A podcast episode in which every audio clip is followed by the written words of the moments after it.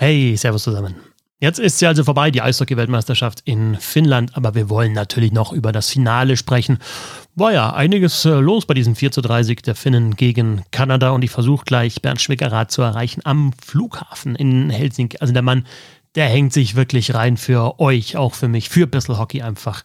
Fantastisch jetzt äh, die letzten Tage, was der abgerissen hat und äh, selbst am Flughafen, kurz vor dem Abflug, wieder nach Hause, ist er da für uns und hat natürlich auch wieder Aussagen von vor Ort mitgebracht. Äh, an dieser Stelle noch einmal Dankeschön in dem Fall an Norbert, denn er ist noch dazugekommen bei den Crowdfunder innen über Start Next. Bis ähm, Dienstagabend 23.59 Uhr äh, könnt ihr noch dabei sein. startnext.de slash bissel-hockey-wm22 und äh, ja, dann auch dem Bernd zum Beispiel seinen Rückflug mit äh, finanzieren.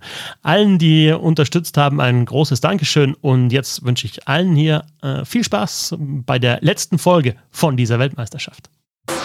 Die Eishockey-Weltmeisterschaft bei Bissel Hockey. Alles rund um die WM 2022 in Finnland. Habe der, schön, dass ihr dabei seid. Ich bin Christoph Fetzer. Bissl Hockey geht, immer bisschen WM ist viel gegangen die letzten Tage und Wochen und jetzt schalten wir ein allerletztes Mal nach Finnland. Ich dachte eigentlich an den Flughafen, aber ich sehe Bernd Schwickerath in der Sauna. Gibt es auch in Finnland am Flughafen eine Sauna? Sieht fast so aus. Ich bin schon im Flieger. Ich habe so einen Saunaflieger gebucht. Nee, schlechte Scherze beiseite. Nee, ich sitze wirklich am Flughafen. In ungefähr einer Stunde geht mein Flieger. Und äh, ja, dachte, erzähle ich dir doch ein bisschen nach was von diesem gestrigen Abend, der doch recht ereignisreicher, ereignisreich war in Tampere. Absolut. Finnland ist Weltmeister, schlägt Kanada mit 4 zu 3 nach Verlängerung. Ja, war ein nettes Spielchen dann hinten raus. Aber erzähl erstmal, wie, wie ist der Vibe so dann gewesen in Tampere? Und du warst ja dann auf dem Weg nach, äh, nach Helsinki. Äh, wahrscheinlich schon Party, oder? In der Stadt ja, und im Party. Land. Also ähm, klar, im Stadion ging es natürlich erstmal zur Sache. Das ein bisschen wie beim Stanley Cup, dass da jeder Einzelne dann mit dem Pokal seine Ehrenrunde gefahren ist. Da war natürlich völlige Eskalation äh, draußen auf den Straßen, weil ich habe es ja schon mal gesagt, hier, wird, hier bleibt sehr, sehr lange hell. Es war also noch wirklich taghell nach dem Spiel, obwohl das ja Ortszeit deutlich später war. Wir waren irgendwie um kurz vor zwölf erst, oder nee, Quatsch, wir waren sogar bis nach Mitternacht in der Halle. Und äh, ja, da war es draußen so teilweise noch hell. Und äh, ja, die Leute waren alle am Feiern, Hubkonzerte, äh, irgendwie, wir sind so lange Latscher, war so ein Auto an der Ampel, hat angefangen zu hupen, aber fing alle an zu hupen. Ne? Und dann alle so im Rhythmus, dann kamen, schrien Leute aus den Fenstern und Leute auf der Straße einfach. Dann im Zug nach Helsinki war die absolute Party.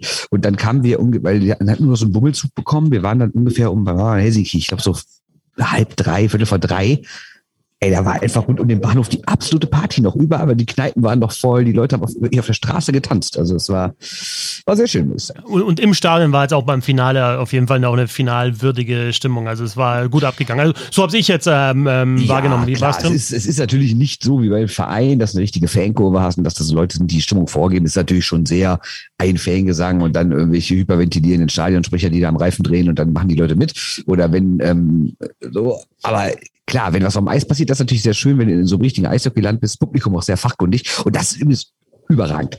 Wenn Herr Antila anläuft, um einen zu checken, ja. du weißt, es sind gleich noch so vier, fünf, sechs Meter. Und der fährt, sagen wir mal, sagen wir mal so, der Gegner hat den Puck hinter dem eigenen Tor. Und dann wird so D2D gespielt, quer, und dann fährt der Antila an, von der blauen Linie. Und dann ist es wirklich, wie man das im deutschen Fußball von der Ecke kennt. Dann fängt das ganze Stadt an so, oh, und wird immer lauter. Und in dem Moment, wo er ihn checkt, rasten alle aus. Das war einfach sensationell. Das habe ich noch nie erlebt, dass ein Check so gefeiert wird. Also ja. wirklich, und mit, und mit diesem, oh, also, das war richtig witzig. War tatsächlich auch zu Hause vor dem Bildschirm einmal, es war einmal, einmal tief gespielt und hinterhergefahren auf der rechten Seite. Und da wusstest du eigentlich schon, wenn, als die Scheibe tief gespielt wurde, du wusstest es schon, hast dann auch gehört, okay, jetzt scheppert es dann gleich. Und dann hat es auch gescheppert und dann echt richtig erwischt dann hinter dem Tor. Ja, Aber absolut. natürlich fair. Also, das ist ja kein dreckiger Spieler oder so. Ne? Also der ist natürlich groß und ist über zwei Meter und der ist hart und checkt und so, aber der ist jetzt, ist jetzt kein, kein dreckiger Typ, der Leute verletzt oder so. Ne? Also zumindest habe ich das nicht mitbekommen. Aber bringt ganz ordentlich was auf die, die Waage auch auf jeden Fall. Lass uns ein bisschen ins äh, Finale reingehen. Kanada ist in Führung gegangen und es hat lang für mich so ausgesehen, als hätten sie da einfach auch das Ganze im Griff. Durch den Vorcheck haben eigentlich Finnland ja, dominiert und weggehalten vom eigenen Tor. Ähm, das Ganze ja mehr als zwei Drittel lang und im äh, letzten Drittel ist das Ganze dann gekippt? Hat es für dich so einen Moment gegeben, der das Spiel zum Kippen gebracht hat? Ich meine, es ist in die eine Richtung gekippt, dann wieder in die andere, weil natürlich Kanada dann auch nochmal ausgeglichen hat nach 1 zu 3, was auch Wahnsinn ist. Zweimal äh, ohne Torwart, also mit dem Extra-Attacker und dann eben das Tor in der Verlängerung. Aber in den 60 Minuten, hat es für dich da Knackpunkte gegeben? Ja, und beides Mal waren es komische Schiedsrichterentscheidungen. Ja. Ne? Also die 5-3-Überzahl für Finnland, die hat natürlich ganz klar das Spiel gedreht und man kann auf jeden Fall darüber reden, dass dieses eine Ding nicht gepfiffen werden darf, weil sich ja Haste Khan quasi einen eigenen Schläger ins Gesicht schlägt. Und ähm, dann bei dem kanadischen 2 zu 3, finde ich, musst du es aber auch abpfeifen, weil ich, wer war es? War es Basal oder wer war das? Oder Anderson? Anderson war es, glaube ich, ne? Mit dem Crosscheck.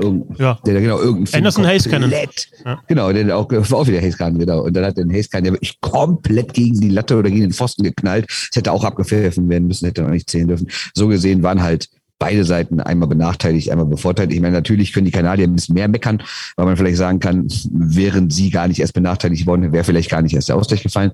Aber grundsätzlich finde ich, kann man jetzt nicht sagen, dass die Finnen das Spiel wegen des Schiedsrichter gewonnen, äh, wegen des Schiedsrichters gewonnen haben. Das war mir zu einfach. Es gab ja dann auch bei Social Media so ein paar Kanadier, die dann wieder typisch äh, Europa alle so soft und Softcall und blablabla. Kanada wurde hier um die Titel gebracht. Nee, also das, das finde ich echt absurd, ehrlich gesagt. Ja, und dann würde ich eine dritte Entscheidung auch noch mit reinnehmen, die in der Verlängerung, die zum Powerplay ja, geführt die war für mich ein ganz klares Foul. Ja, aber wenn du, wenn du, es ist ein klares Foul, also ich finde auch, das ist einfach, ich habe es auch geschrieben, es ist einfach saublöd, halt in der Verlängerung dem Gegenspieler den Schläger zwischen die Beine zu packen Eben, und anzuziehen, genau. also in der Man neutralen kann Zone. Reden, der ein bisschen leicht gefallen Genau, das ist das Ding. quasi ja. eine, eine Schwalbenstrafe hätte kriegen sollen. Aber es, war jetzt nicht zwingend für mich. Es gibt eine Einstellung von, von, von einer Seite, wo du halt so schon so siehst, dass den Björninnen da die Beine schon sehr, sehr flott wegknicken. Es ja, absolut, ist, absolut. muss man aber also dazu sagen. Definitiv. Ja, aber es ist, ähm, es ist äh, eine Zeitlupe gewesen. Also ich finde, in, in der Realgeschwindigkeit hat es nicht äh, ganz so wie eine Schwalbe ausgesehen oder Embellishment, sagt man ja. Und die erste Aktion war halt immer noch von Schabots, der einfach seinen Schläger zwischen die Beine des Gegenspielers packt und dann anzieht. Und dann ist es halt einfach Haken. Und dann gibt es Powerplay für Finnland in der Verlängerung. Well, you know, I have no idea what happened there. I didn't even see who scored the goal. But, uh, you know, you're just running around and uh, enjoying the moment. Sami Wattinen, weiß nicht, wer das Tor geschossen hat, aber er läuft einfach mal rum und, und genießt den Moment. Es war Sakari Manninen mit dem entscheidenden Tor, Tor mit dem 4 zu 3. Und am Ende war es halt dann einfach, waren es die Special Teams, die Finnland auch richtig gut gespielt hat. Ne? Granlund ja mit den beiden Toren. Das erste war auch schon überzahlt, dann der, dieser Snipe von der rechten Seite ähm, und, und auch in der Verlängerung eben äh, Manninen mit, den, mit dem Tor in Überzahl nach der Strafe gegen Chabot. Äh, in dem Fall gut vorbereitet von, von Granlund. Also ja, Überzahl sagen muss, die Kanadier haben natürlich auch die erste Tor in Überzahl gemacht, die anderen beiden so gesehen in künstlicher genau. Überzahl mit dem Torwart raus. Also bei 5 gegen 5 ist kein einziges Tor gefallen in diesem Spiel. Und trotzdem geht das Spiel 4-3 aus. Ne? Und 3-1. Was man ja auch sagen muss. 3-1 beim 5 gegen 5. Diese von Bulli weg von äh, Armia. Richtig, genau. von, ja, von, sprich mal aus den Namen bitte. Joel Armia. Ah, du hast es ganz gut gemacht, weil ich dachte immer, der heißt, also in Amerika, die völlig bekloppt sagen immer Armia, aber mir wurde dann erzählt, der heißt Armia. Armia. Gesagt, okay, genau. Und das Lustige war, wir waren auf, als wir zum Halbfinale hingefahren sind, der Lars und ich, äh, haben wir zwei Finnen kennengelernt, die mit uns am Tisch saßen, die sich richtig einen reingedübelt haben schon morgens, da hatten wir großen Respekt vor. Und die ähm, haben halt erzählt, dass die, dass die ganz große Fans sind von Herrn Armia, die, äh, dass der in seiner Jugend der Übertorjäger gewesen sein soll. Also noch krasser irgendwie als Patrick Leine, galt so als der absolute Monster-Torjäger. Und erst als der nach Nordamerika gekommen wäre, sei der irgendwie so ein bisschen umgeschult worden so eine Art Roleplayer. Aber die meinten eigentlich, nee, in Finnland war das immer unser künftiger Supertorjäger. Und ich so, mhm, achten wir mal drauf. Zack, macht natürlich im Finale so ein Tor. Hab ich gedacht, ah, die Jungs hatten recht. Ja, und du musst auch sagen, der ist auch hoch gedraftet worden. Also der ist nicht für eine vierte ja. Reihe gedraftet. Der hat jetzt letzte ja. Saison einfach ähm, äh, natürlich äh, richtig gut gespielt bei den äh, Montreal Canadiens, aber auch deswegen, weil er eben dann in dieser, in dieser vierten Reihe dann eben das Scoring auch noch mit, äh, mit dazugebracht hat. Aber der ist ja an Nummer 16 gedraftet worden 2011 von den Canadiens. Dann eben auch genau, eher er halt als, eben den genau, Ruf als Supertorjäger hatte. Genau, ne? weil er da in Finnland halt schon seine knapp 20 Buden gemacht hat als, ähm, als Teenager. Und ähm, jetzt hat er nochmal nachgeschaut, dass gerade 16 äh, Tore 1920 in der Regular Season war sein Bestes und dann die fünf Tore in der vergangenen ähm, NHL-Saison. Wir hatten ja auch darüber gesprochen, dass so ein Armia halt auf NHL-Ebene, einer ist mit Körper, der dann eher für, für die Bottom Six ist, aber der bei der Weltmeisterschaft dann halt nochmal rausstechen kann und äh, ganz genauso ist ein anderer dann vor allem im Finale rausgestochen. Yeah, you know, he's unreal player, you know, he's world-class player, he can, he can win games for your team and, you know, he's a great teammate, so it's unbelievable to play with him in here. Ja, genau. Ähm, das war Sami Vatanen über Michael Granlund, äh, der dann auch in den wichtigen Spielen auf einmal da war und eben zwei Tore geschossen hat, eins vorbereitet hat. Das, äh, den Game Winner hat er direkt vorbereitet auch noch. Ja, wobei man sagen muss, ich fand den, ich habe es ja auch getwittert, also wir haben uns äh, zwei Minuten oder fünf Minuten vorher darüber unterhalten, dass der gar nichts trafft. Also er hatte ja wirklich, auch in den, die hatten ja vorher schon Überzahlspiele, die finden, da war der Grandot echt scheiße. Also er hat mehrmals irgendwie, war der dafür verantwortlich, dass der Puck rausging oder hat einen schlechten Pass gespielt oder hat einen schlechten Entry gehabt oder sowas. Und wir haben wirklich gerade gesagt, was ist denn mit dem Grandot los? Der rafft ja nix. Ja, macht einfach mal zwei Tore, ne? Das ist geil, dieser Sport. Ja. Nicht schlecht, nicht schlecht, auf jeden Fall. Es war jetzt zum dritten Mal das Finale zwischen diesen beiden Nationen und es ist ja. eigentlich Wahnsinn, dass, wenn du schaust, der Kanada 27 WM-Titel, dass es für die Finnen ja auch jetzt zwar nach 19 äh, jetzt äh, auch zwei in drei Jahren gegeben hat, aber dass die halt noch so weit weg sind, was die Titel anbelangt, von den ganz großen Nationen und dennoch halt ja jetzt aktuell einfach vor dem Turnier sagst du, ja, die werden mindestens ins Halbfinale kommen, die spielen um den Titel. Also wie sich da Finnland in den letzten Jahren einfach ähm, reingearbeitet hat in die Weltspitze, ist schon beeindruckend. Ja, das siehst du ja nicht nur bei den Männern, das siehst du auch bei den Frauen, die viele Medaillen geholt haben. Das siehst du aber vor allem auch bei der Jugend. Ich meine, guck dir mal, was U18 und U20 so seit 2014, 15 geholt haben. Jeweils diverse Male Gold, noch, noch drei, vier Mal mehr im Finale, also dann jeweils Silber geholt, Bronzemedaillen ohne Ende. Also jetzt auch wieder U18 in Landshut haben die Finnen ja auch wieder Bronze geholt. Äh, ja, das ist einfach Wahnsinn, ähm, was da passiert. Und ich habe mich darüber mit dem Verbandspräsidenten unterhalten. Und äh, ja, können wir auch mal kurz reinhören, was der dazu sagt, wie das überhaupt so funktioniert. Warum warum das finnische Eishockey sich so entwickelt hat. Finland is a small country.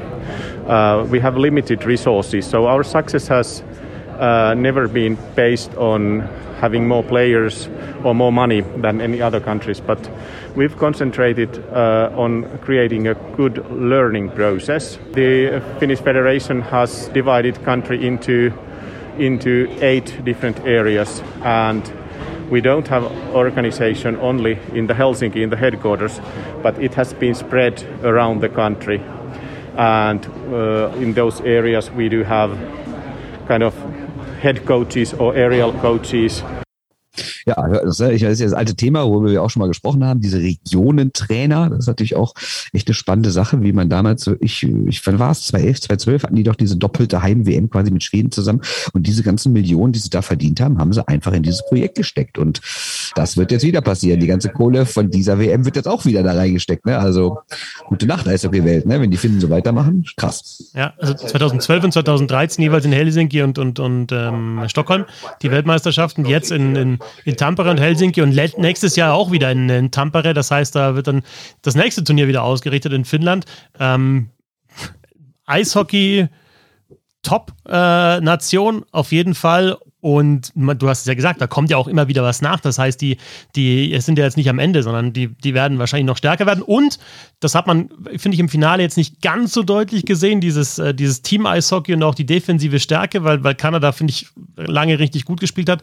Aber es ist einfach ein großes Vertrauen da auch in die eigene Stärke. Also da gibt es keine Panik irgendwie zu erkennen gewesen, sondern die haben einfach weitergemacht und haben das Ding dann gedreht. Und selbst als sie dann hinten raus eben die zwei Gegentore kassiert haben, ähm, haben sie dann in der Verlängerung alles wieder auf Null und haben das gut gespielt. Also da war nie im kleinen, auch nur im kleinen Moment zu erkennen, oh, das wird nichts, sondern das war einfach das Selbstvertrauen zu spüren. Sehr guter Hinweis, weil man darf ja nicht vergessen, dass die in der Vorrunde hatten die ja nur fünf Gegentore kassiert in sieben Spielen. Die haben viermal zu null gespielt. Und sie waren es ja da auch überhaupt nicht gewohnt, zurückzulegen. Und jetzt haben sie in der K.O.-Phase in jeder Runde zurückgelegen. 0-2 im Viertelfinale gegen die Slowaken recht früh. 0-1 auch gegen die US-Amerikaner im Halbfinale. Jetzt wieder 0-1 plus die späten Gegentore. Du hast völlig recht. Die Finnen spielen einfach immer weiter. Es ist komplett egal, ob wir die erste Minute haben, die 34. oder die 59. Die spielen einfach ihren Stil runter. Also klar, wenn sie zurückliegen, werden sie irgendwann ein bisschen offensiver. Und wenn sie führen, dann äh, ist es natürlich, dann rennen sie vielleicht nicht unbedingt bei jedem, äh, jedem Puckgewinn noch wirklich nach vorne. Aber grundsätzlich werden die einfach nicht nervös und denken sich, wir sind das, was Jalon von uns will. Äh, genau, und das machen wir auch. Das haben sie gut gemacht. Und den Titel gewonnen zum vierten Mal Eishockey-Weltmeister Finnland. Es waren so ein paar Durchsagen jetzt schon zu hören im Hintergrund. War da dein Flieger schon dabei oder hast du noch eine, eine kurze, einen kurzen Moment Zeit, um so ein insgesamt Fazit zu dieser Weltmeisterschaft? Einen ähm, kurzen Moment habe ich noch für dich. Ja, Gott, ich überhaupt kein Problem. Ja.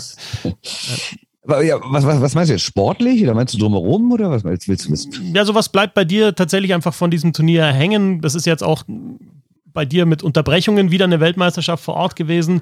Ähm, ja, was bleibt, wenn du gleich in den Flieger steigst? An, an positiven Aspekten, vielleicht aber auch was, was dir nicht so getaugt hat. Also großartig wäre erstmal wieder grundsätzlich, dass es ein Turnier gibt mit Zuschauern und dass da Action ist. Jetzt kommt hier gerade so eine komische Maschine vorbei. Ich hoffe, die ist nicht zu laut in euren Ohren. Ähm, Ja, der macht gerade aus. Sehr gute Entscheidung, Kollege. Ähm, ich sag mal so, das fand ich gut. Was, ähm, was mich ein bisschen gestört hat, war diese fehlende Atmosphäre in Helsinki, was natürlich einerseits in dieser alten Halle lag, die für uns Eishockey jetzt anscheinend Romantiker natürlich eine schöne Sache ist. Aber sie ist natürlich nicht mehr zeitgemäß und sie hat natürlich auch nicht unbedingt viele Fans angelockt. Und dann hast du natürlich immer noch irgendwo Corona gemerkt, jetzt nicht vor Ort, weil es hier, wie gesagt, ja gar keine Regeln mehr so wirklich gibt. Aber du hast es halt natürlich in dem Sinne gemerkt, dass viele Fans nicht gekommen sind, weil sie vielleicht das so kurzfristig nicht planen, äh, nicht mehr planen konnten oder die Preise dann zu hoch waren für Flüge, Unterkünfte, was auch immer.